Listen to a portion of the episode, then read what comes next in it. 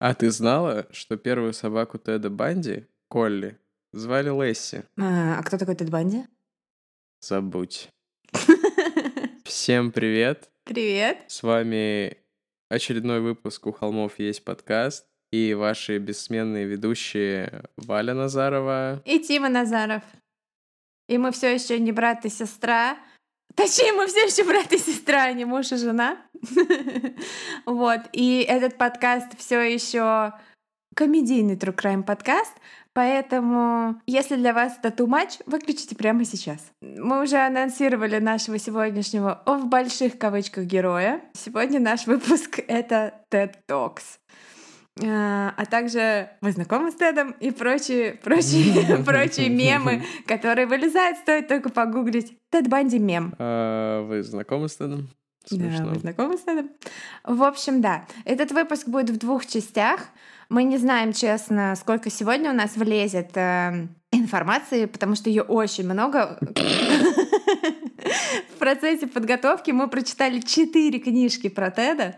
Четыре! И все они написаны не какими-то там типа фанатами и whatever, а написаны людьми, которые его хорошо знали, которые в разное время э, на протяжении его не очень долгой и э, достаточно омерзительной жизни с ним общались. Поэтому у нас очень много, ребят, инфы, которые, ну, даже на моей любимой мёрдерпедии я не находила. Тима? И я тоже здесь. Ну, в общем, да. Будет весело. Итак.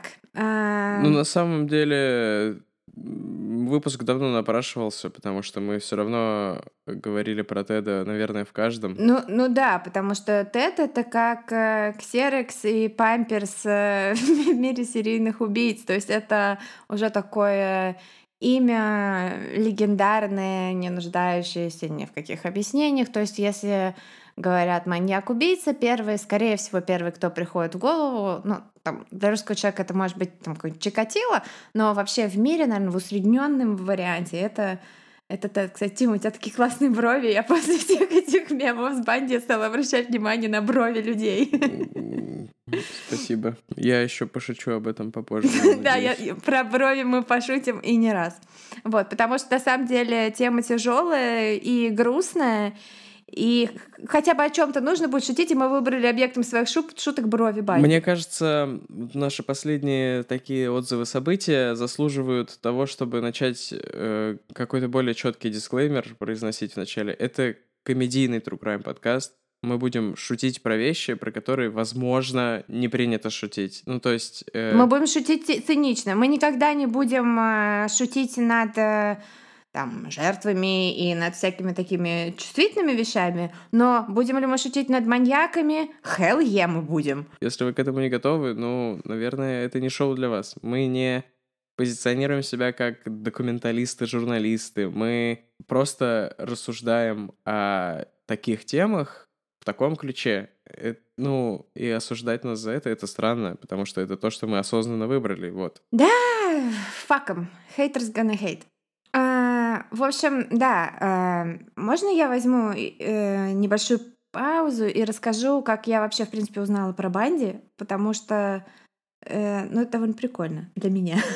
Или как ты, как ты считаешь, это неуместно? Насколько это уместно? Да нет, нет. Пофиг, это уместно, я буду краткой. В общем, э, я увлекаюсь, я пишу книжки такие детективного, триллерного плана, там, издаюсь, если кто не знает, я писательница. Вот.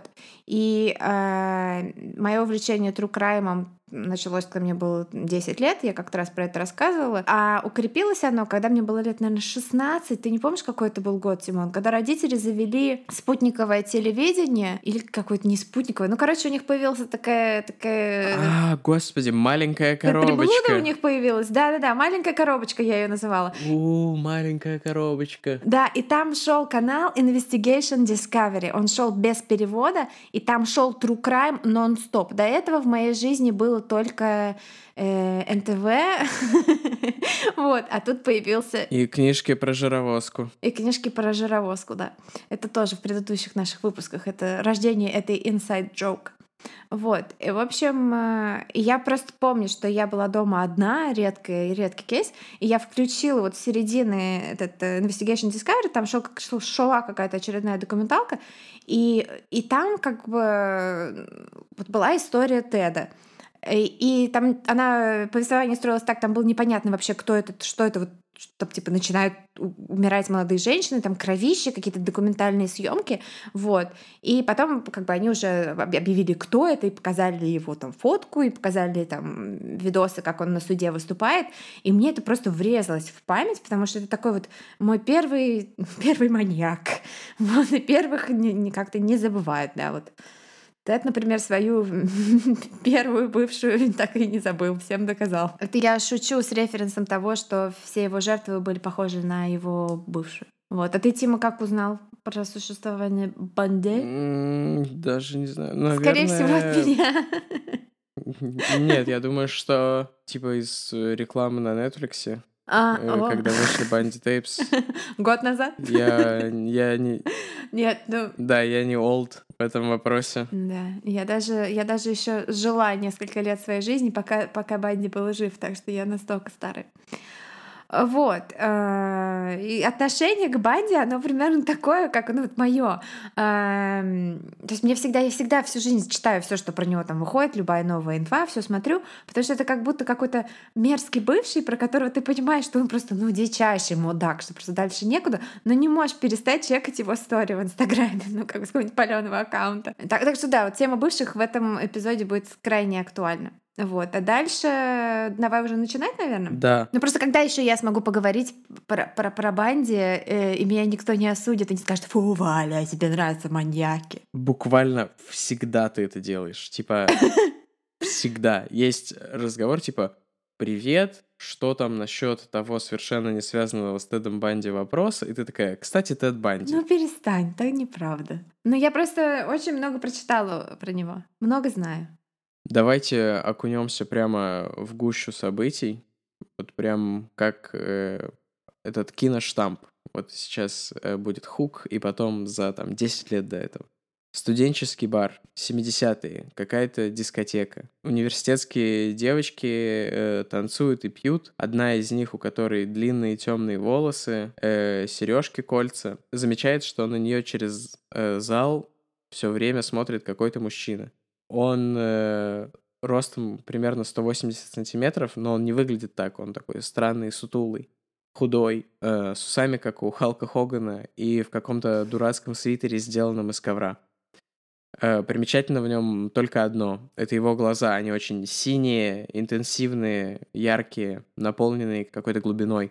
Он смотрит на нее, не отрываясь. Он вроде бы симпатичный, он улыбается, но что-то в том, как он напряжен, как его плечи сведены, сведена его монобровь. Она не может быть разведена. Говорит ей, что не нужно на него смотреть, в нем есть что-то отталкивающее. Она отворачивается от него, ничего не сказав и даже не улыбнувшись. Ей не видно, как белеют его костяшки и как расширяются его зрачки, до тех пор, пока его синие глаза не становятся совершенно черными. Она не слышит его внутренний голос, который... говорит: «Посмотри на эту суку». Она отвернулась. «Посмотрим, что она скажет, когда я...» Многоточие. Когда она поворачивается, его уже нет. Она не знает э, о том, что м, каждую ночь он стоит у ее окна и уже несколько дней подряд наблюдает за ней, скрытой темнотой, единственным местом, где ему комфортно, где он чувствует себя в своей тарелке, где он может не притворяться. Она не знает, что после того, как она гасит свет в своей комнате, он уходит, но он вернется. И в три часа ночи в этот день, после дискотеки, соседка по квартире услышит звук удара, а потом глухие стоны из ее квартиры. Соседка наберет ее номер, услышит, как телефон звонит и звонит за стенкой, потом положит трубку и вызовет полицию. Этой ночью в городе Таллахасси, Флорида, умрут две молодые женщины. Для Теда это станут жертвы номер тридцать три и номер тридцать четыре.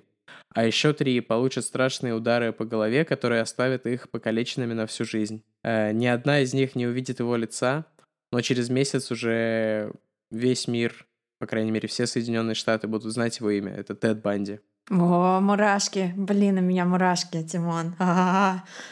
во все. К сожалению, это все, конечно, спекуляция, потому что Тед Банди никогда не рассказывал одну и ту же историю два раза. Он говорил совершенно разные вещи разным людям, и вот эта история, она собрана по кусочкам из того, что он не отрицал. То есть, когда ему говорили, может быть, все было так, он говорил, ну, это возможно.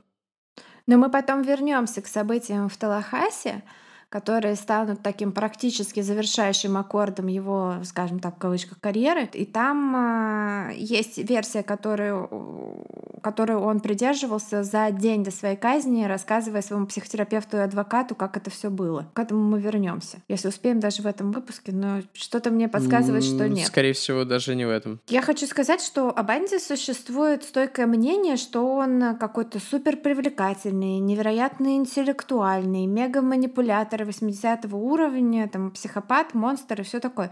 Гений и злодей. Ну, как бы из этого, прочитав четыре книжки про Теда, которые составляли, состояли там процентов на семьдесят из того, что он, в принципе, тут говорит людям, хочу сказать, что он, он как, как бы психопат и монстр, но вот про то, что он, ну, про привлекательное, это вы сами решите, пожалуйста, по-моему, ну, такое себе. Вот. Но симпатичнее, чем, например, БТК. Дело в том, что он выглядит так, как обычный человек. И до этого все маньяки, которые там все убийцы, да и после этого, с которыми приходится встречаться там копам и масс-медиа, они все выглядят так, что ты такой: о-о, если этот сядет рядом в автобусе, я отсяду. Но, а если бы Банди сел рядом в автобусе, никто бы не отсел, потому что, ну, чувак такой, типа, милый, там, улыбчивый, там, ну, может, немножко странный, но окей, это же автобус. Да, он выглядит как массовка из советского фильма. Ну да, есть у него такие кадры, где кажется, что он сделает так: ла-ла-ла-ла-ла-ла-ла-ла-ла-ла, хо-хо-хо-хо-хо. Вот. В общем, да. И, в общем, есть вот этот миф о Банди, который такой сверхчеловек, там, супермашина для убийства. И на этом мифе, в общем, который создан еще при его жизни, там, девушкой, женщиной по имени Энн Рул, которая написала первую самую его биографию, которую его лично знала, вот, создается такая глянцевая картинка серийного убийцы, которая потом много-много-много раз используется в массовой культуре, там, от американского психопата, где, собственно, там, просто берется как бы образ Банди, который там не съехал с катушек, съехал с катушек чуть позже, скажем так, вот, а, до там недавнего, не, ну... недавнего фильма «Ты», сериала на Netflix, где даже актер взят похожий на Банди. Что ты хотел сказать? Не, ну, конечно, я понимаю, что American Psycho сильно вдохновлен Банди, но все-таки в American Psycho чувак с карьерой. А какая карьера была у ну... Теда? У Теда могла быть карьера, потому что Тед же работал в штабе, штаб, штате, штабе предвыборном э, э, губернатора штата Вашингтон от республиканцев, и, у, и ему там прочили большую карьеру в политике, потому что, ну, он психопат, хелле, как бы лживый, вкрадчивый, обаятельный психопат, э, и ему говорили, что ну, он, он мог бы сделать карьеру, то есть проблема его заключается в том, что его всегда больше всего интересовали убийства, поэтому он не мог долго заниматься одним и тем же. Я вот вброшу еще один хук. Есть теория, что у него все-таки была большая политическая карьера уже в нулевые годы, но к этому мы позже вернемся. Да, есть одна любопытная теория заговора, такая конспирологическая штучка про Банди. Ну, в общем, да, есть миф, и мне кажется, что этот миф абсолютно притянут за уши, просто потому что так удобнее, нам так комфортнее сказать, что он очень умный. Поэтому там все так получилось. Поэтому девочки шли за ним в машину, потому что он такой вот суперумный. На самом деле он просто выглядит э, обычным. Вот. А, так, э, ну что, наверное, перейдем уже к его истории самого Теда. Вот. Просто, э, понимаете, про него очень сложно построить внятный нарратив, потому что он все время врет. Вот как Тима сказал, в каждом интервью, в каждом допросе, в каждом каком-то отчете постоянно разная информация, потому что он очень много врет. И поэтому, когда мы составляли этот выпуск, мы э, брали ту инфу, которая проверена, которая не со слов, а проверена, потому что сам он себе хотел приписать там больше ста жертв, например. Это неправда.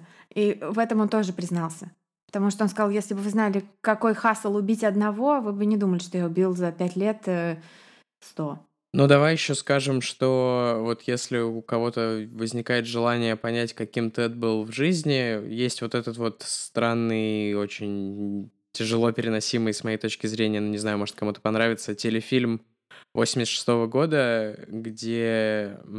Как его зовут? Как зовут этого актера? Марк Хармон. Его сыграл, и люди, которые знали Банди в реальной жизни, говорят, что он его манеры прям передает. Ну, ну да, хорошо. Да. Говорят, что вот он очень похоже его изображает, но Марк Хармон гораздо более, ну, типа, привлекательный мужчина, чем сам Банди. Ну, собственно, все актеры, которые играли Банди, более, ну, да. более привлекательные мужчины, чем он сам. То есть у него есть пара удачных фоток, но не более того. Не, ну, может быть, какая-нибудь студенческая постановка, которая никогда не дошла до... Ну да, ну да. Итак, Теодор Роберт Банди. На самом деле Банди — это его не настоящая фамилия, это фамилия его отчима, а так его фамилия Каул. Он родился в тысяча девятьсот сорок шестом году в месяце, очень популярном среди дат рождения серийных убийц, в ноябре. Кто отец Теда, неизвестно. И у нас с Тимой уже бутует шуточка про то, что это полковник Сандерс из кей эф си, потому что эта шутка берет свое начало к нашему самому первому выпуску, когда мы разговаривали про Чарли Мэнсона, и у Чарли Мэнсона в свидетельстве о рождении действительно написано, что его отец вместо имени полковник. Вот. И поэтому у нас пошла шутка, что у всех маньяков отец — это полковник Сандерс из кей эф си. Ну, я вот прочитал вчера, что у Теда Банди в свидетельстве о рождении был написан чувак по фамилии Маршалл, то есть он а, то есть, а... с званием повыше. Понятно, он уже к этому моменту дослужился до маршала, потому что Мэнсон старше ведь. Прикол. Вот. В общем, да, Теодор Роберт Каул, его мама Луиза родила его вне брака, это было довольно стрёмно, в сороковые годы, поэтому она отказалась от него и оставила его в каком-то там, как всегда, криповом приюте для незаконнорожденных детей. И думала просто двигаться дальше со своей жизнью, притворившись, что этого не было. Но ее отец приказал ей забрать его оттуда, когда ему было уже там четыре или пять месяцев. И бабушка и дедушка воспитывали Теда как своего сына, а Луиз притворялась, что она типа его сестра. Вот. И тут как бы сам Банди всегда говорил, что у него было идеальное детство, идеальная семья, что э, только любовь, только там... четкие семейные ценности и все такое прочее его обсуждали, но на самом деле это все вранье, потому что дед Теда э, имел э, очень взрывной характер, он избивал его бабушку и, возможно, его мать, его бабушка попадала в больницу с побоями, также его бабушка страдала клинической депрессией и тоже госпитализировалась, да, и это, по слухам, ее лечили электрошоком, да, вот, ну и впоследствии самому Теду уже в тюрьме диагностируют биполярное расстройство, поэтому, ну, возможно, это как-то связано.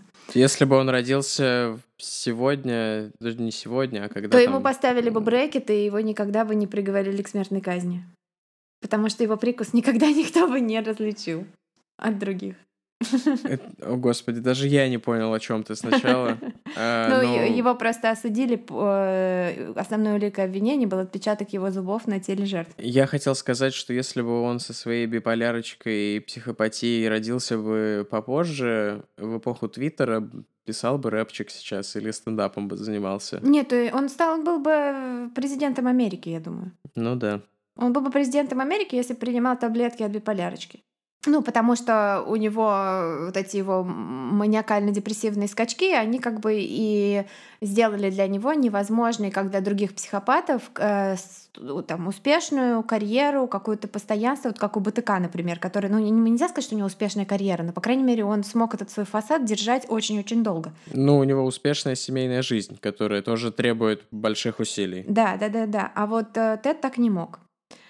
Вот. И первое упоминание о криповости Теда э, датируется возрастом четырёх лет.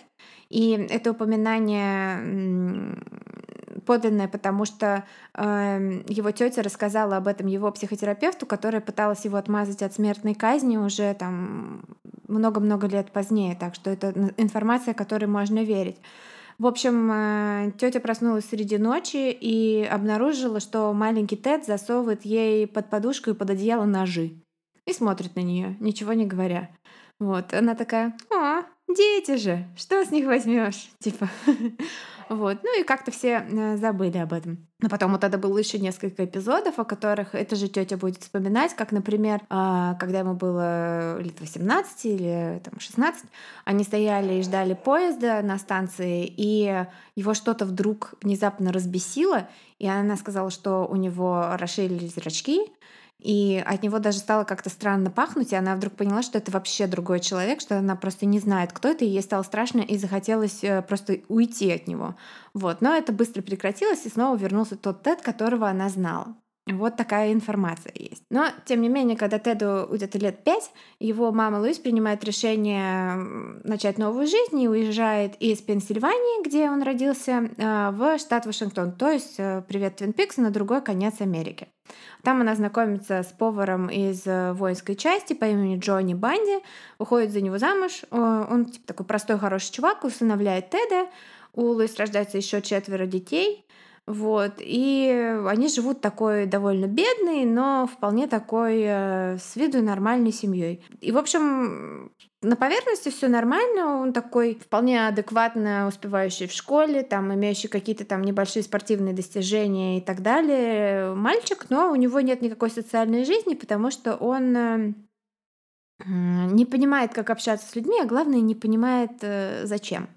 Вот. И как бы еще такую пометку на полях сделаю, что пока не забыла. Судя по всему тому, что я читала и смотрела про мать Банди, она очень странная женщина, потому что она просто отрицала, тупо отрицала любую причастность Теда к чему бы то ни было. То есть для нее это было просто... Вот она блокировала это. И, ну, да, да, ну, очень странная, короче говоря. Больше ничего не известно про это. Слушай, а штат Вашингтон, это считается Pacific Northwest, да? Да, или он не на побережье? О, да, это на побережье Си- Сиэтл, да. А, Си- подожди, Сиэтл — это... Штат Вашингтон.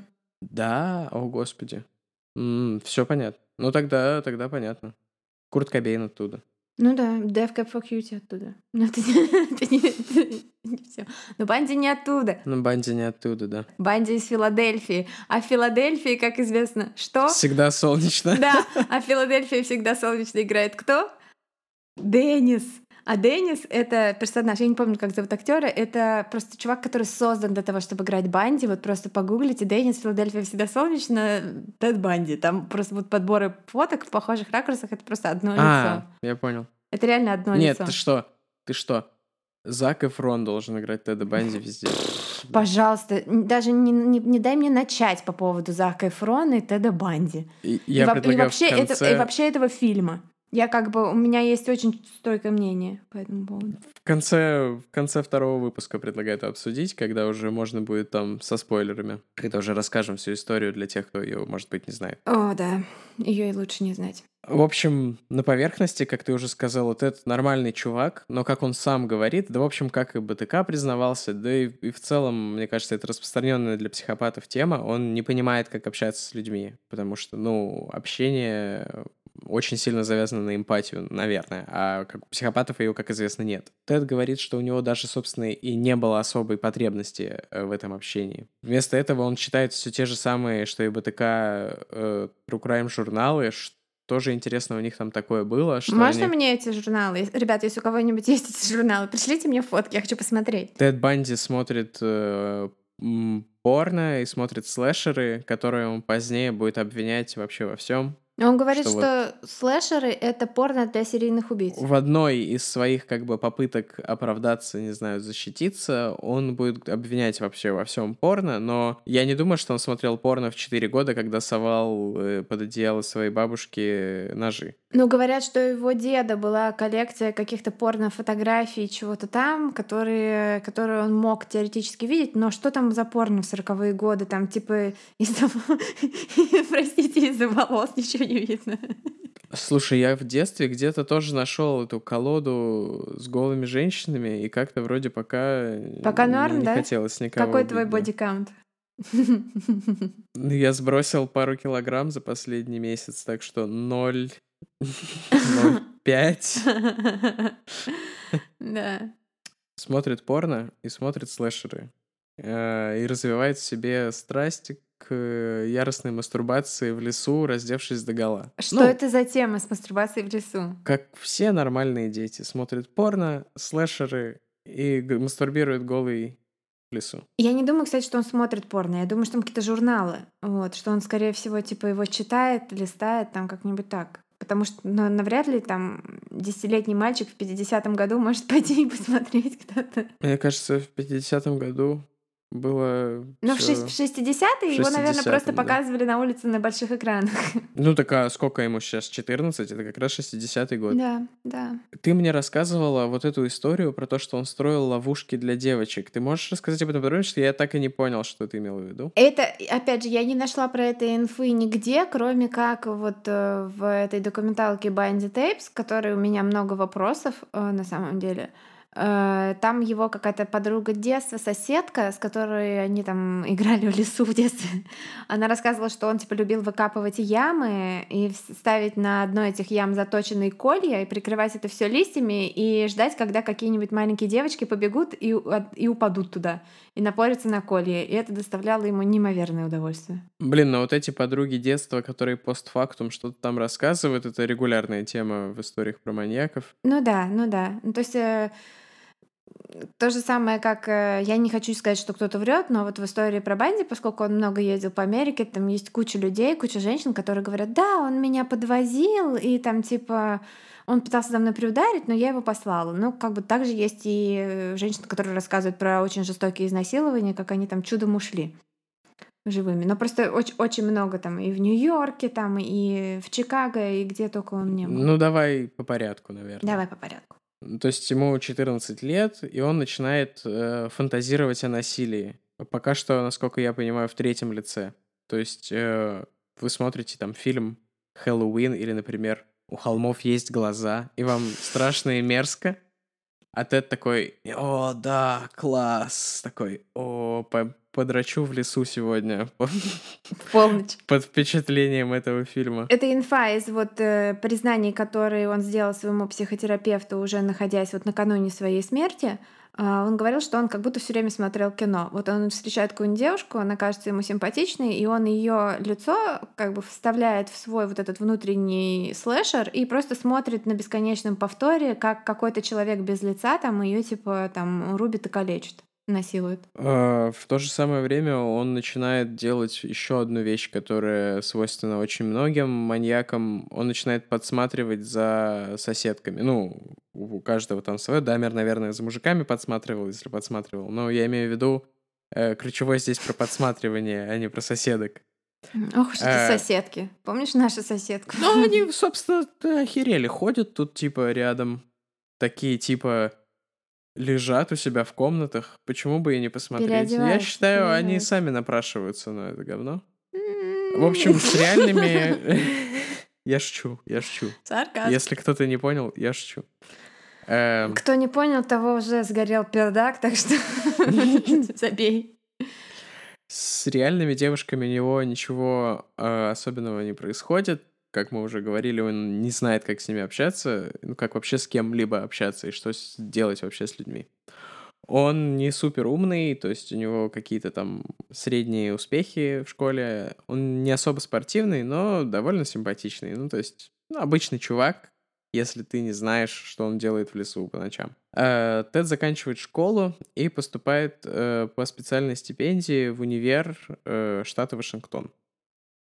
Поскольку, по мнению психотерапевта, который его уже при заключении многократно осматривал, у Теда было, было биполярное расстройство, как мы уже сказали, и его мотало из стороны в сторону, поэтому он ну, не смог в учебе добиться больших успехов. То есть, наверное, в маниакальной стадии у него получалось учиться лучше, а ну, в депрессивной... Ну, это тяжело. То есть я не знаю, что это такое, у меня нет этого расстройства, но я уверен, что людям с ним очень тяжело что-либо делать вот в эти периоды. Ну и ай кью у него было что-то типа сто семнадцать, а не сто сорок, гласят многие источники. Ну то есть примерно как у меня. Да, у меня, у меня ниже, но все уже, наверное, и так поняли. Господи, да хватит, пожалуйста. Все с тобой в порядке. С учебой у него не с первого раза все заладилось, он там вылетал из каких-то университетов, перепоступал бесконечно, там, в общем, не, не все так гладко у него шло, и, как уже сказал Тим, периоды какой-то активной деятельности сменялись периодами полного, полной ненависти ко всему. И, кстати говоря, именно в свои депрессивные периоды, как вот утверждает этот врач, кстати, потом она вроде бы изменила свое мнение, но я не нашла никаких вот прям ее высказываний на эту тему. Как это врач э, говорил, на, именно на депрессивные периоды приходится его э, вся вот эта агрессия и э, убийство, потому что в маниакальный период он типа и так очень сильно сексуально активен, просто с, простите, живыми женщинами. И, в общем, в шестьдесят восьмом году происходит знаковое такое вот знаменательное событие. Он знакомится с девушкой по имени Дайен из Калифорнии, которая то, что называется The Original Bundy Girl. Вот, то есть она та самая с темными волосами на прямой пробор, с серьгами-кольцами, богатая, из какой-то привилегированной калифорнийской семьи. Вот, учится в университете Вашингтона. Она, по-моему, постарше немножко. Вот, а это нищий студент, который работает на каких-то непонятных работах, типа там упаковщик еды в супермаркете. Камон, нормальная работа. Я четыре месяца отпахал, э, хлеб в мешочке складывал, зарабатывал, типа, по русским меркам вообще неплохо за это. Ну, ладно, хорошо, я не только упаковывал, я еще э, пек хлеб. А, блин, я понял. Я понял, я понял. А Тед, кстати, не пек. Дамер, Дамер пек, а пе... Тед не пек. Э, потом вернемся к пекарству. Ты... Э, я понял, что ты имеешь в виду. Ты пропустил шутку про каннибализм. Ну, люди же не хлеб. Но Дамер их запекал. А Тед нет. Тед любил сырых. Шутка, он не был каннибалом. Каннибалом он не был. Извините за шутки про каннибализм. Извините, да, типа, общество защиты Теда. За то, что мы приписали нет, нет. ему преступление, которое я, кстати, он совершал. Нашла... Упаковщик. Извини. Короче. Упаковщик еды в супермаркете — это чуваки, которые на кассе стоят и тебе в пакет мы складывают. Поняли. Туда... Я, я вот только сейчас понял. Туда рили берут странных. У нас ну, даже у нас, даже у нас в супермаркете рили странные стоят. И вот одним из них... Всяких дедов там, типа, ну, то есть это, типа, самая простая работа. Ну, вот это работа для Теда. Э, гениального... ай кью, ай кью сто сорок, да? ай кью сто сорок, гениальный психопат-манипулятор, который вертел всю Америку. Они такие, Тед, тяжелая вниз, легкая наверх. Он такой... Тед, яйца сверху. Он такой, яйца сверху. Он такой, нет, не так, Тед, не так. Он такой, you got it. Вот. У его девушки есть машина. Это тоже важный фактор, который послужит одним из таких краеугольных камней в его модусе операнди и в его дальнейшей... Ну, и даже в том, как его потом поймают. Вот. В общем, они вместе катаются на машине, у них романтика. И он... типа влюблён. Насколько психопат может быть влюблён, но на самом деле это, конечно, чувство того, что ему нравится чувство обладания красивой вещью, потому что эта девушка для него просто очень классная вещь. К слову, кстати, о злых бывших. Одна мне говорила, ты любишь не меня, ты любишь ощущение, которое у тебя возникает, когда мы вместе. Опачки. Бам! Бам! Ну, возможно, эта девушка тоже что-то такое говорила Теду. Этого мы не знаем, потому что она никогда не давала интервью, и вообще она под псевдонимом известна во всей банди-литературе, и только в «Банди Тейпс» они раскрывают ее настоящее имя и показывают, между прочим, ее фотографию без черного прямоугольника на глазах. Я не понимаю вообще, как это, как это было возможно. Ну, она просто, наверное, его отклеила в этот момент. Его сфоткали. Они успели сфоткать, пока она нас да, да, да. Ну, в общем, да, эта девушка прекрасная, и она заканчивает университет и уезжает обратно в Калифорнию. Тед следует за ней, поступает в летнюю школу в Стэнфорд учить китайский язык. Вот. В Китае бы его, наверное, не поймали. Вот. Угу. Белого чувака. Ну да. Угу. То есть вот приезжает этот э, Гайдзин, и потом все умирают. Хм... Гайдзин вот. Это японское слово, извините. Ну, у нас здесь uh, Culture Appropriation Party. Everybody is welcome. И, в общем, и здесь, в Калифорнии, у них начинаются проблемы, потому что А, ну, как вот опять же это все объясняется биполяркой, которая allegedly была у него, но была или нет на самом деле, мог ее симулировать потом уже там своими рассказами, манипулировать доктором запросто. У них начинаются проблемы, а именно у Теда как бы перестает стоять. И, естественно, эта девушка Дайен, она его, ну, как бы бросает. Там, вот. Су- сучка, я считаю. А, то типа давай оправдаем, да? Не, вот. Ну типа, кто так делает? Ну, у чувака проблемасики. Ну, он, и, типа... и это про то, что у него перестает стоять, это он сам говорит, что у него как бы sexual dysfunction начинается. Вот. И даже доподлинно неизвестно, был ли у них когда-либо вообще нормальный секс. До... Ну, потом у них будет нормальный секс, но к этому придем. Вот. И, в общем, его гоняют из универа, и все как бы, ну, супер вообще, просто полный вообще отстой. Все как бы. Ему кажется, что его жизнь просто кончена. Он едет э, в Пенсильванию, откуда он родом, и там он э, окончательно узнает и получает подтверждение того, что вот э, в детстве его там дразнили, что ему вот этот Джонни Банди не его родной отец. Он получает окончательное подтверждение того, что это действительно так, что кто его отец, непонятно, он пытается найти своего отца. Нашел или нет, об этом тоже нет никакой информации. Но именно в этот момент фантазии Теда из фантазий про насилие, из таких, где он смотрит фильм, где какой-то человек без лица всех насилует и режет, они приобретают очень такой своеобразный характер. Женщина в его фантазиях становится его бывшей, угу. А мужчина без лица — это теперь он. Просто эти фильмы начинает снимать Найшулер от первого лица. Вот, и он начинает, э, как бы, как он говорит, по приколу, чисто ради интереса, вот просто, просто так. Он начинает следить за женщинами, он какое-то время учится в Пенсильвании, вот как раз тогда он тусуется со своей тетей, и она видит, как он превращается в какого-то, ну, монстра на ее глазах. Вот он ездит в Нью-Йорк на поезде и смотрит там лайв-порно-шоу, закупается каким-то странным диким поревом. Вот. И здесь он совершает, здесь, в, в Пенсильвании, он совершает первую попытку изнасилования, которая, я так понимаю, была неудачной.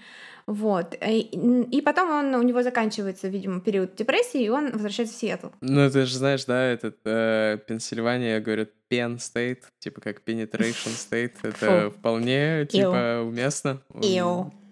Ну, я так понимаю, что Penetration в Пенсильвании у него не получилось. Вот, потому что он испугался, он типа, тут он много раз рассказывал, что это очень страшно переступить через барьер, что это там вообще, что это то, что он хороший человек, и что он никому не хотел причинять зло, что через барьер переступать страшно, и бла-бла-бла. Короче, тетка там начала, по-моему, орать, и он убежал. А, но, вернувшись в штат Вашингтон, он, конечно, все-таки делает вот эту, переступает эту черту. Надо сказать, что он всю жизнь ворует из магазинов, и ничего в этом такого не видит, и ворует он очень хорошо, то есть он как вор более, так сказать, успешен, чем как убийца или насильник. Вот. И в Сиэтле он его он эскалирует и совершает п- первые несколько изнасилований. Кстати, мне как-то раз объяснили, почему воровство — это ок. И прям аргументированно, да. да. Чувак да. сказал... Поделись. Вот я, типа... Ну, я студентом тогда был, типа на первом курсе, и вот чувак тоже, соответственно. Он говорит, ну вот у нас много учебы, на нормальную работу ходить я не могу. Денег у меня мало. Вот что я приду и куплю? Я же куплю, типа, самое плохое. Куплю себе каких-нибудь дошираков, типа. И это же вредно для здоровья. А украсть я могу, типа, дорогой сыр, нормальное мясо и все такое. Ну, вот я думаю, что примерно такая же логика и у Теда. Вот. Но ему нравилось обладать вещами, всякими красивыми вещами, даже вот бессмысленные кражи он будет совершать на протяжении всей своей жизни, просто потому что, ну, ему классно от обладания. И, в общем, в Сиэтле как-то все приходит для него в норму, он восстанавливается в университете, э, находит работу, вот, занимается какими-то параллельно с работой проектами, в частности, вписывается в какую-то невероятную историю с э, республиканской партией, и его бабушка потом скажет, что он достоин смертной казни за, хотя бы за то, что стал республиканцем. Вот. И, в общем... Э, как говорили пару месяцев назад, либераху порвало. Ну, в общем, да, либераху порвало. Вот. Но, но его родители, ну, как бы вот его отчим и мама, они республиканцы. Вот. И, в общем, он знакомится, в шестьдесят девятом году он знакомится с девушкой по имени Лиз Кендалл, вот, с которой он будет встречаться на протяжении семи лет, то есть практически всех убийств, все вот, как бы, все это вот будет на фоне его отношений с этой Лиз. И уже после смерти Теда Лиз опубликовала книгу, где она описывает от первого лица, каково это было ей как бы, в этих отношениях с этим чуваком. И именно на этой книге основан очень плохой, невероятно отстойный фильм с Заком Эфроном, который... Он вообще... так и называется, да? Очень плохой, невероятно отстойный и злой. Да-да-да, что-то типа такого. На самом деле в оригинале он называется цитатой из э, фразы, которую сказал Теду судья, который когда зачитывал смертный приговор. В общем, Лиз девушка... Не то чтобы статусная, потому что она мать-одиночка, она старше его, она из семьи мормонов, э, она работает как каким-то секретарем или что-то такое, но у нее есть своя квартира. И, э, но она, в общем, по большей части как бы Теда содержит. Ну, так-то. Вот. Она знает про то, что он ворует.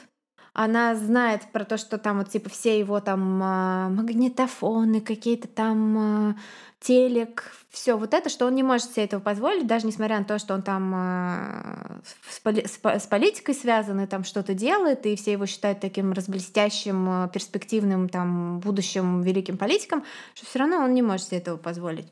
Вот. Но она ничего по этому поводу не делает, она только ему говорит, типа, чувак, ты же попадешься. Параллельно с этим Тед, в... он учится на психолога, надо сказать, потому что там вот он выбрал себе профессию, такую как психопат, решил поучиться на психолога, разобраться в эмоциях, что же это такое, зачем они нужны, почему люди их испытывают. Он, наверное, услышал, они такие, типа, я, я опять это сделал, я начал сетап, не придумав панчлайн. Нормально. Продолжай. У нас же здесь э, смелый импро. В общем, э, дальше.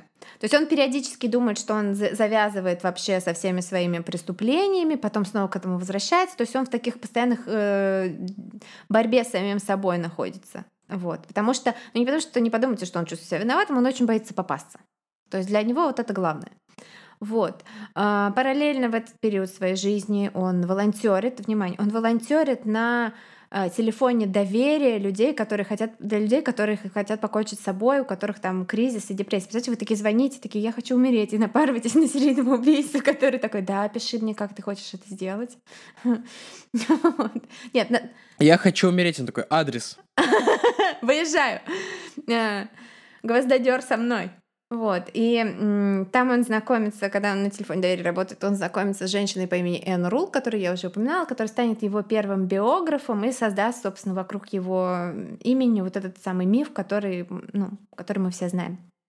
Также он волонтерит в полиции, поэтому очень хорошо. Я думаю, что он делает это вполне намеренно.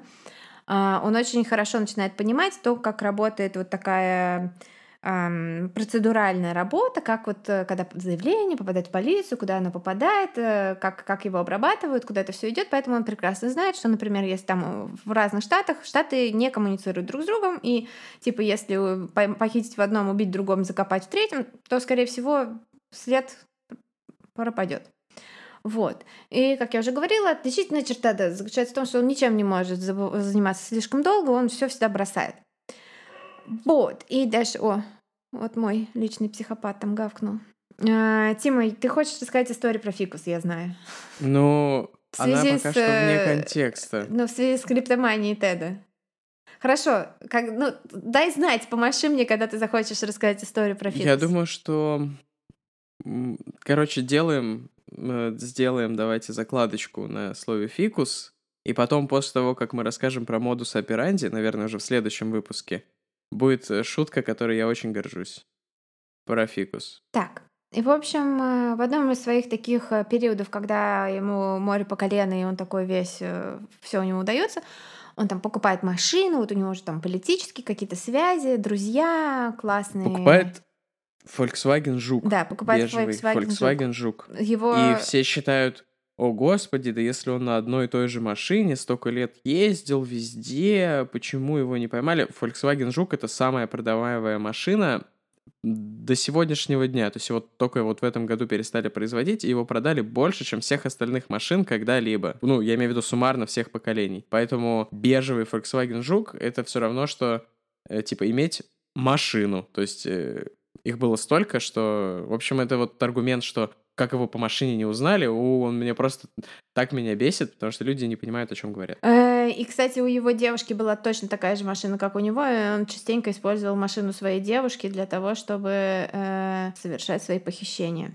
Он хочет, он никак не может отпустить ситуацию с бывшей, очевидно, поэтому он едет по каким-то своим политическим карьерным делам в командировку в Калифорнию, выщипывает свою монобровь, и весь такой классный с дипломом бакалавра приходит к бывшей.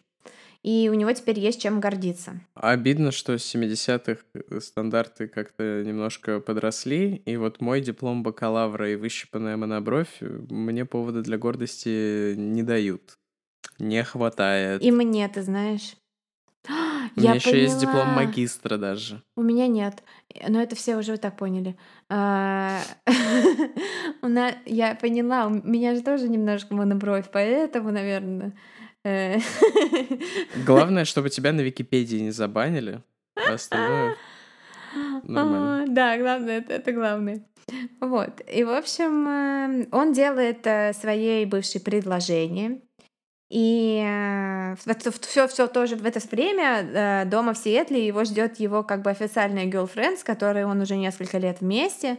Вот, с которой он уже, это мы говорим про семьдесят третий год сейчас, то есть с которой он уже четыре года вместе, у которой есть ребенок, не его, но все равно, с которой у него семья. Он едет в командировку, возвращает бывшую, извините, делает ей предложение, она его принимает. И буквально через месяц, а именно за две недели до Нового года, если быть точным, Тед бывшую свою бросает. Ну, вот, в общем, вот за это и правда можно смертную казнь. За две недели до Нового года, это типа за неделю до Рождества, которая у них там гораздо важнее. Наверное, ему написала Лиз, типа, чё, на Рождество-то приедешь? Он такой, а, нет, как бы он... пока... Я сказал, что я остаюсь, я передумал. Не, он очень классно бросил бывшую. Он бывшую бросил э, с помощью гоустинга. То есть э, Тед изобрел гоустинг. Он просто перестал отвечать на ее телефонные звонки, а потом прислал ей типа письмо: прости, между нами все кончено. Там типа два месяца не отвечаем на ее звонки. Держон. Держон, да. Да. Ну, вообще норм тема, что он ее бросил. Че она его бросила из-за типа, ну подумаешь, типа. И, ну, Вяли, вот, вяленький был чувак. И как ну. бы считается, то есть поскольку дата его первого убийства неизвестна, потому что он всегда очень сильно темнил, на него, конечно, пытаются угу. повесить там все висяки э, Вашингтона, Орегона. Ну, я не виновата, это слово. Нет, это было уже в тюрьме во Флориде. На него вешали висяки уже в тюрьме во Флориде. Это, кстати, правда. Вот, в общем... Я, общем... я делал пальцы-пистолетики в фейстайме. Пальцики, пальцы-пистолетики. И, в общем, да, он совершает свое первое убийство вроде как еще до того, как он ее бросил. То есть вот он, видимо, думает, что он ее вернет, он типа закроет гештальт, там вообще просто все вот так вот, и все будет у него нормально, и фантазии исчезнут, и все такое. Но он ее возвращает. Очевидно, там, типа, не знаю, там у них там секс, я думаю. Как бы, что бы она приняла его предложение иначе. Вот. А, видимо, какой-то даже нормальный. Вот. Эти а... западные мракобесы со своим сексом, конечно. Да вообще. Ну, Банди потом так и будет говорить, что это все женщины в коротких джинсовых шортах. Это все из-за них. Ходят такие по улицам. Воздухом дышат. Совсем офигели. Да вообще офигели. Он бросает ее. И дальше э, начинается, то есть есть теория, как я уже сказала, что он совершил свое убийство первое в семьдесят третьем, или даже гораздо раньше, там чуть ли не в двенадцать лет он первый раз убил, но это все не подтвержденное. А подтвержденное свое первое убийство, свое первое преступление такого тяжелого характера, попытку покушения на убийство, он совершает в январе семьдесят четвёртого года. Вот, но, э, да, и это становится началом его вашингтонского, так сказать, марафона с гвоздодером, в ходе которого он меньше чем за год похитил и убил минимум семь жертв. Ну, я вот читал какой-то не очень проверенный источник, что говорят вообще какие-то, какую-то жесть, что там чуть ли он не в четырнадцать начал убивать, но... Это, это не доказано. Ну да, да, да, но, наверное, ну вот, по крайней мере... вот этот момент в его биографии выглядит как куча-куча триггеров. Хотя, не знаю, ну вот когда его бывшая бросила в первый раз, и он там с батей как-то пытался пересечься, наверное, тогда тоже что-то могло быть, но, но мы никогда не узнаем, наверное. Нет, он же говорил, что он тогда начал насиловать женщин, но, но он их насиловал с маской на лице. Поэтому, ну, ну мы дойдем до этого, но он как бы говорит, что в начале вот его пути для него, ему, ему нужно было вот это именно власть над женщиной, вот это насилие по отношению к ней и как бы то, что он ею владеет в этот момент, что она полностью в его власти. То есть у него главный его, как бы вот источник его сексуального удовлетворения был в этом. Вот. А убийство — это просто как когда там в маске, видимо, неудобно, там жарко, я не знаю еще что. То есть когда еще лицо свое хочется показать, то потом приходится, в общем... Бровь чешется. Потому что ткань, ткань прижимает волосы. Это Тета тебе думает. Нет, я говорю, что типа в маске бровь чешется. А, в маске у него бровь чешется. Я думала, у тебя бровь чешется. Нет. Ну, в общем, на самом деле тема такая тяжелая и достаточно, ну, очень жесткая. Вот. семьдесят четвёртый год, январь, это его первая жертва, она выжила. Он вломился ночью к девушке в общежитие.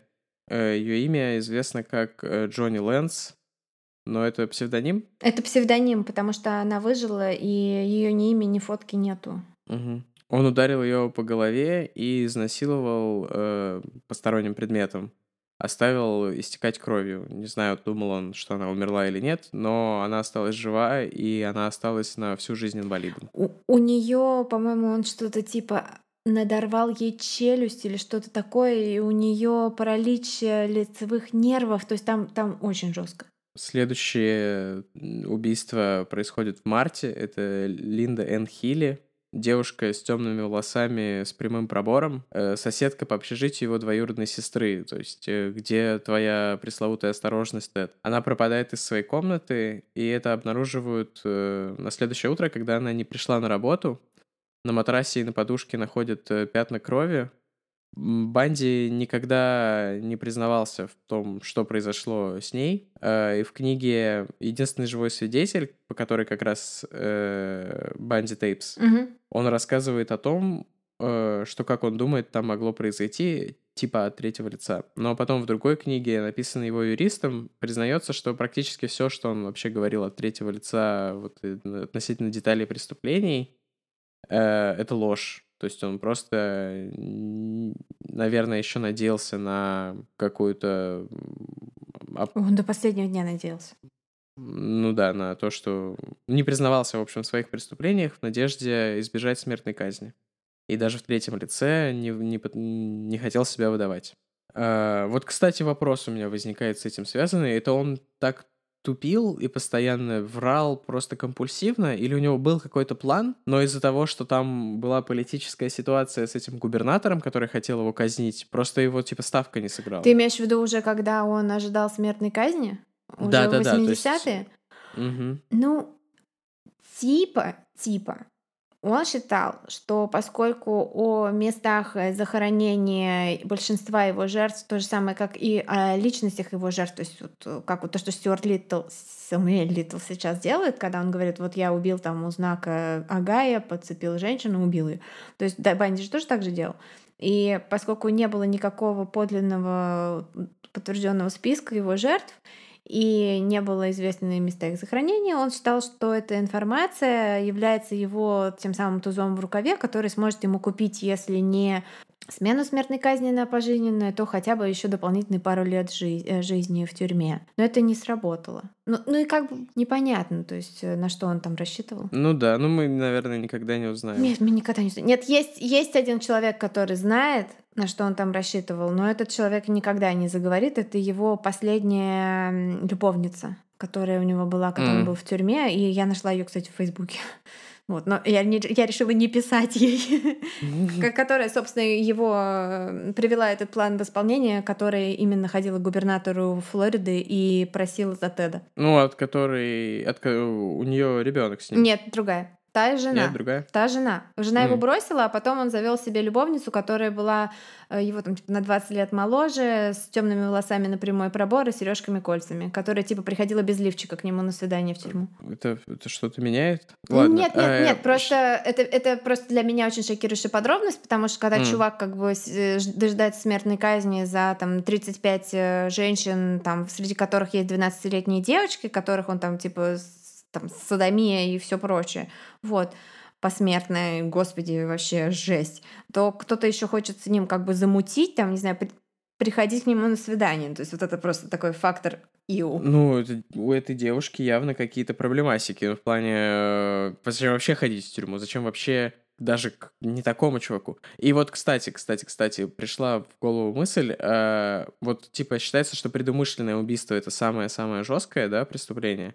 А вот когда ты просто едешь и подцепляешь хитчхайкера и, убил, и убиваешь его, это, ну, не предумышленное убийство, ты же не мог предугадать, что ты его подцепишь. Мне кажется, что это настолько, типа, жестче. То есть каким нужно быть монстром, чтобы для тебя это было так казуально? Ну, для Банди это было казуально. Он выбирал только места, куда их отвезет сначала. А потом уже просто ездил и такой, это mm-hmm. мне нравится, это не очень. И он говорит, что вот у его вот этого маньячного внутреннего голоса была классификация женщин. Он никогда не уточнял, какая именно, но у него была четкая классификация, типа какая-то система. Fuck, Mary, Kill. Видимо, да. Кстати, да, у него у него именно такая классификация и была. Fuck, Mary, Kill, это однозначно. Ситуация эскалирует. Промежутки между инцидентами начинают сужаться. С марта по июнь в университете Вашингтона исчезнут еще четыре девушки. Останки некоторых из них э, никогда не нашли. Доподлинно известно, как прошли последние минуты лишь одной из жертв — Джорджанн Хокинс. Причем известно это из очень криповых, очень тяжелых для прослушивания, очень disturbing интервью Теда Банди, где он э, шепотом, хихикая и щелкая горлом э, в омерзительных подробностях рассказывает копам, что произошло и что он сделал, получая нескрываемое удовольствие от того, что он переживает снова эти моменты. Это действительно отвратительно. Джорджанн была очень миниатюрной, ростом всего сто пятьдесят пять сантиметров, с длинными темными волосами и, конечно же, как и большинство жертв Банди, носила прямой пробор. Она жила в доме студенческой общины и в ночь с десятого на одиннадцатое июня возвращалась домой из общежития, где жил ее парень. А это было буквально через, через дорогу, то есть чуть-чуть по переулку. Может быть, метров десять, может быть, пятьдесят, не больше. Она исчезла. Два фонаря. Буквально во тьме между двумя фонарями, и никто никогда больше не видел ее живой.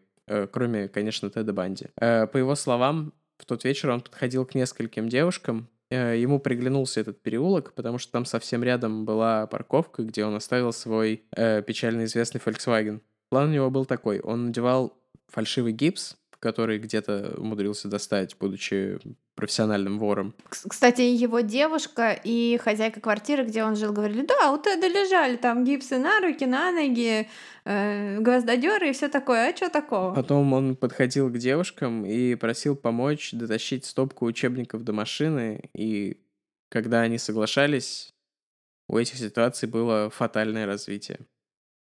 То есть лучше быть живым хамом, чем мертвым добродетелем.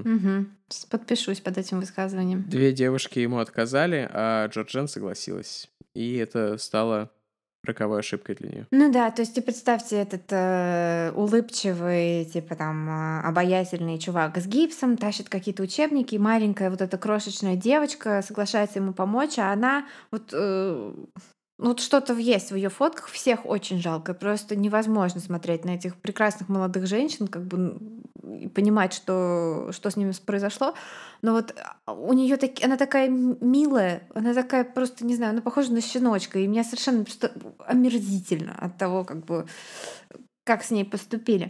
Вот. Но для меня, как бы, как тоже для девушки, которая там жила где-то очень далеко от дома, в университете, в каких-то там общежитиях и так далее, как я думаю, многие те, кто нас слушает, вот, было всегда загадкой, как это вот за пять минут можно убедить женщину сесть к себе в машину. Вот как можно убедить? Слушай, я даже своих знакомых как-то стесняюсь предложить подвести, потому что мне кажется, что они решат, что я маньяк. То есть вообще в России не принято садиться. Я недавно предложила, там, типа, в девять вечера у меня заканчивался маникюр, и я предложила мастеру по маникюру девушке, с которой я, типа, год знаю, ее подвести. Она на меня так посмотрела, что я просто реально подумала, блин, что она от меня ловит какие-то банди вайбс, что ли, что, почему? Она отказалась. Anyway, в общем, я не понимаю, как ему удавалось вот убедить за пять минут девушку сесть к себе в машину. Вот, и в этом, поскольку очень долгое время никто не знал, как ему это удавалось, поэтому было мнение, что он обладает вот этим дьявольским обаянием, что он там включает его, как там, не знаю, кран открывает, и там вот прям просто человек не может э, устоять перед ним, и все такое. На самом деле нет. Он такой часто, он поигрывает монобровью, пускает волны по своей моноброви, такой часто здесь бываешь. Такой червячок, чер- чер- червячок такой на лице, да? Плохой Тед пришел. Дядя Федор ушел, и пришел плохой Тед. Пришел пес. Вот, пес, да. Дядя Федор, пес и кот. Раздвоение личности, расстроение личности Теда Банди. Шутки оставим сейчас, э, э, потому что это довольно. То есть, тут, вот, что я сейчас расскажу жесть, ребят. Вот сейчас будет вот про, прям жесть. Вот. И в общем. В этом случае ему не пришлось ее убеждать, и это одна из вещей, которые вот он этим хриплым, таким царапающим шепотом в этот микрофон, прямо его при- приблизив вот так вот э, к своему э, зубастому рту э, рассказывает. Э, у него на машине уже лежал его приготовленное его фирменное, вот ставшее уже мемом оружие, гвоздодер. И тут же были наручники. Поэтому девочку он просто ударил по голове и затолкал в жука. Никакого волшебного обаяния не было. Вот. И они поехали в место, куда он их всех отвозил, на склон горы и в лес.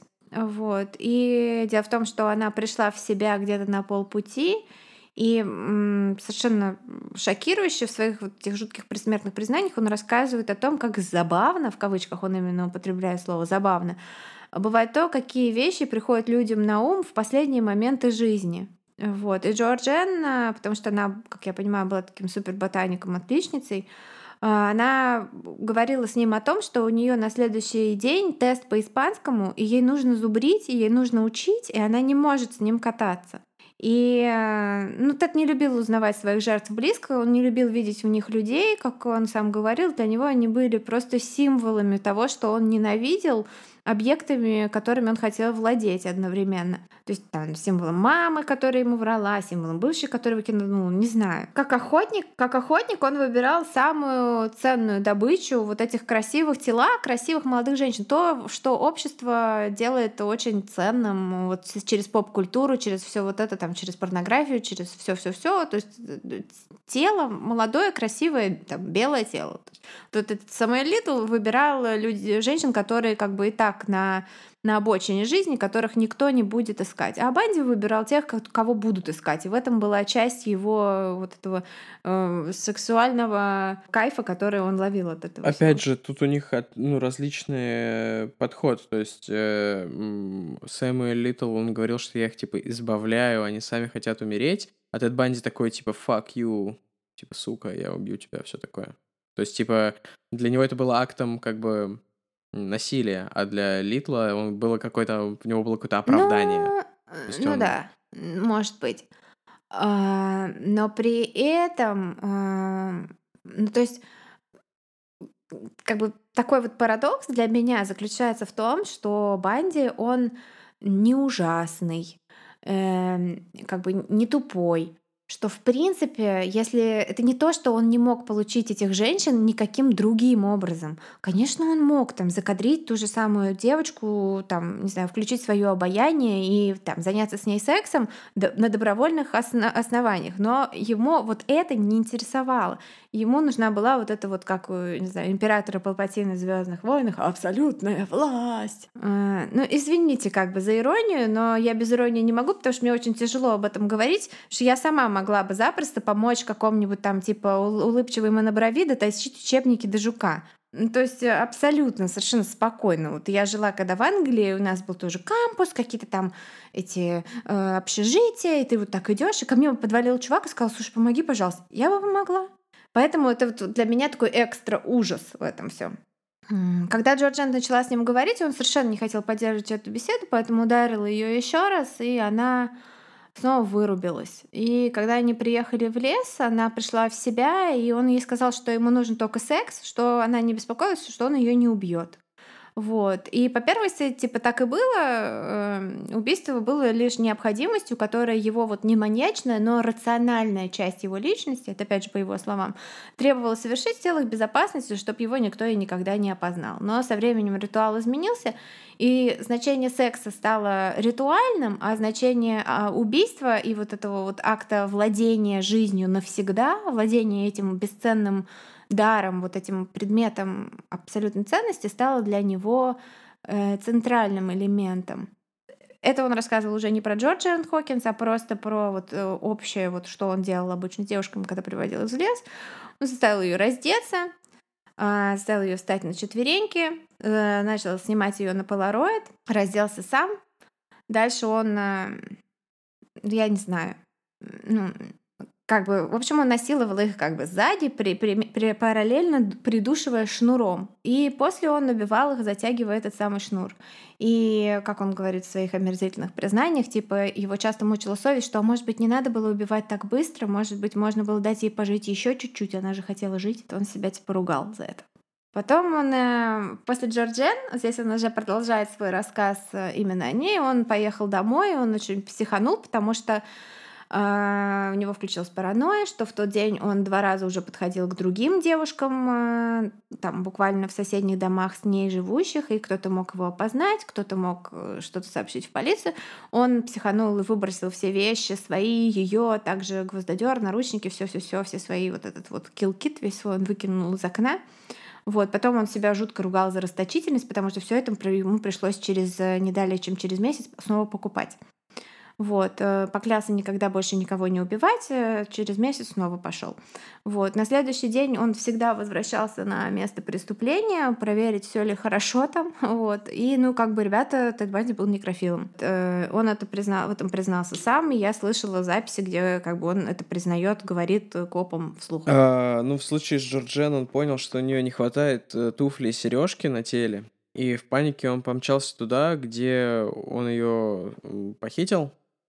Полиция уже оцепила вход в ее дом, но ему повезло, и эта сережка, колечко и туфля валялись там, где девушка получила удар по голове, там, где он ее похитил на парковке. То есть копы пока до туда не добрались, и он вот так вот избежал проблем. Он сжег ее вещи в камине в доме своей девушки, вернулся к телу, обезглавил его и забрал голову с собой.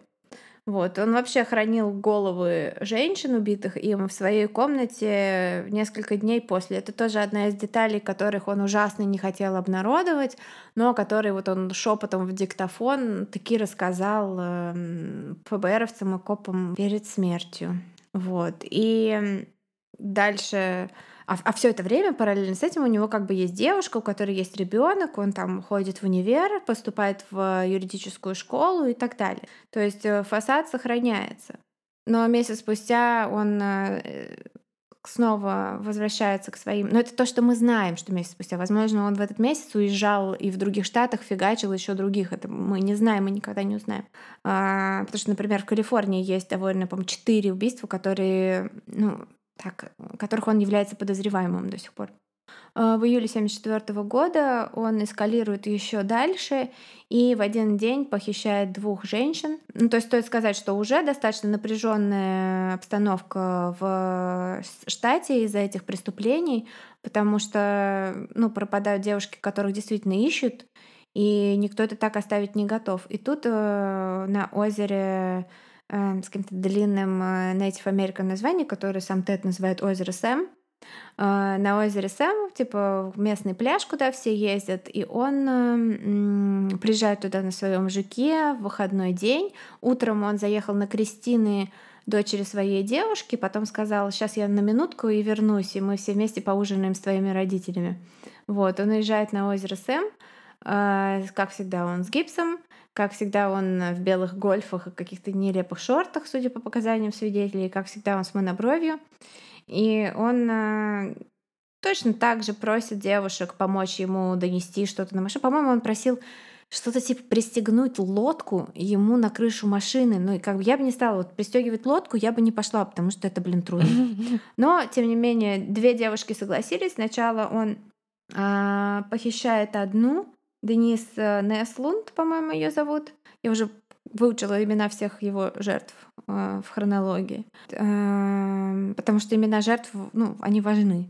И, в общем, он похищает ее, отвозит. Опять же, здесь мы ничего не знаем о том, что произошло, но он отвозит их в какую-то заранее выбранную локацию, одну, убивает одну по своему ритуалу, потом э, возвращается четыре часа спустя, э, похищает еще другую девушку, Дженис Отт. Но на этот раз обе из них добровольно садятся к нему в машину, потому что у него нет возможности на оживленной парковке ударить их там гвоздодером по голове. Он действительно каким-то образом их убеждает, каждую из них, сесть в машину. Их останки найдут уже там много позже, уже там в виде проломленных черепов. Кстати, он головы и тела отдельно избавлялся от них. И, в общем, вот такой он совершает акт. И дальше он отправляется пообедать со своей девушкой, и они там типа едят пиццу и прекрасно проводят вечер. В этот момент Тед решает, что все, что его внутреннее чудовище навсегда насытилось, и ему стоит уехать из штата, потому что начинается настоящая паника. И плюс он же, конечно, называл всем свое настоящее имя, когда подходил, а из там двадцати женщин, к которым подходил, согласились только две пойти с ним. И он просто подходил к ним и говорили, говорил: «Привет, я Тед, пойдем, поможешь мне пристегнуть лодку». И поэтому составили его фоторобот, и э, было известно его имя. Его же батю звали Маршал настоящего. Это Маршал и Тед. Его, его батя подходил и такой: «А вы О, знакомы с Тедом?» Мой. Да, да, так и было. Блин, точно, точно. И, в общем, где-то примерно в это время его девушка уже вдоволь как бы на... на параноев из-за своих подозрений по поводу Теда, а именно, что он э, заставлял ее притворяться мертвой во время секса, например, рассказывал ей, как он по приколу следит по ночам за молодыми женщинами. Э, один раз он пытался ее убить. Вот. Э, ну, в общем, у него был такой, скажем так, списочек у нее был. Она решает, что все-таки он какой-то подозрительный, и в первый раз э, на него доносят в полицию. Она говорит, что она просыпалась среди ночи, а он светил на, на нее фонариком под одеялом, на ее тело рассматривал, типа ее с фонариком там яростно надрачивая или что-то такое. То есть у них были какие-то... Этого, почему этого не было в фильме с Заком Эфроном? Как Зак Эфрон с фонарем под одеялом яростно надрачивает. Вот. Ну и, в общем, Тед уезжает, Тед решает начать новую жизнь и уезжает в Юту учиться в университет на юриста. На этом... Наш первый выпуск подходит к концу. Да, а ты расскажешь про фикус? Не, я не буду рассказывать про фикус. Как-нибудь потом. Сбережем это на следующий, номер, на следующий выпуск. В общем, да, ребята, это история с West Coast периода Теда Банди. Дальше... Не в смысле, когда... Это не тот... Не путайте, пожалуйста. Это не тот период, когда он кратковременно был четвертым эм си в эн дабл ю эй. Это не тот период. Это не когда они с Ice Cube записали тот фит, про который вы слышали. Это когда он э, заканчивает свой West Coast период в смысле убийств. Потому что с Ice Cube будет чуть попозже. Ну, в общем, да, потому что я, я на самом деле жутко загрузилась, пока рассказывала это все, потому что, ну, это страшно, и, как я уже говорила, страшно, потому что я бы, блин, ну, скорее всего, пошла бы помогать чуваку с монобровью, с фальшивым гипсом, скорее всего, пошла бы. Я бы, скорее всего, не пошел бы. Ну, тебе бы он не предложил, тебе бы Джефф Дамер предложил пойти к нему поужинать. Мной. Да. Еще обратите внимание, следующий выпуск... Э, хроно... Ну, мы выпустим этот выпуск, и следующий выпуск будет не про Теда. Мы сделаем перерывчик между двумя... Все такие бу Между двумя выпусками про Теда. Да, нам нужен перерыв, перерывчик от Теда, потому что он мне сегодня приснился даже. Ну, и мы обещали давно одну очень-очень интересную тему. А когда снится, работает нормально. Мне недавно снилось, как я бегаю по большой таблице с данными и вручную перетаскиваю значения. Мне приснилось, что я была с Тедом в торговом центре, мне нужно было ему что-то купить, он просто садился на пол, делал так... Причем это был как бы не такой allegedly sexy Тед времен судов, а уже типа Тед с серым лицом времен казни, никому не нужный сорокалетний Тед.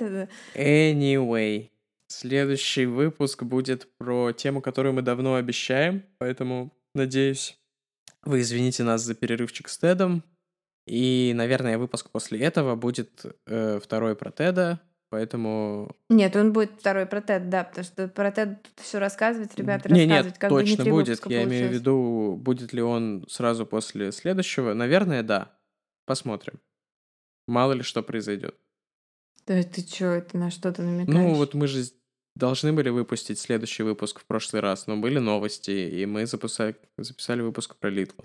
Кстати, из, из новостей э, мне прислали несколько наших подписчиков э, статью про то, что после выхода нового Джокера какая-то женщина с пистолетами и ножами, в, короче, в костюме Джокера женщина совершила атаку на каких-то людей, так что тема с Джокером продолжается. Спасибо, что послушали нас сегодня. Он решил не комментировать это.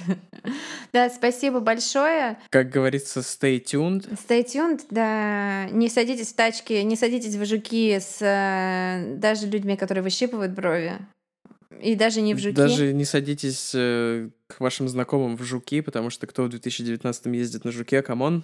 Да, будьте осторожны. И если вы слушаете нас в Apple подкастах, напишите отзыв. Да и вообще где угодно. Потому что это очень важно для нас. Пока! Всем пока и спасибо. Спасибо, пока. Bye.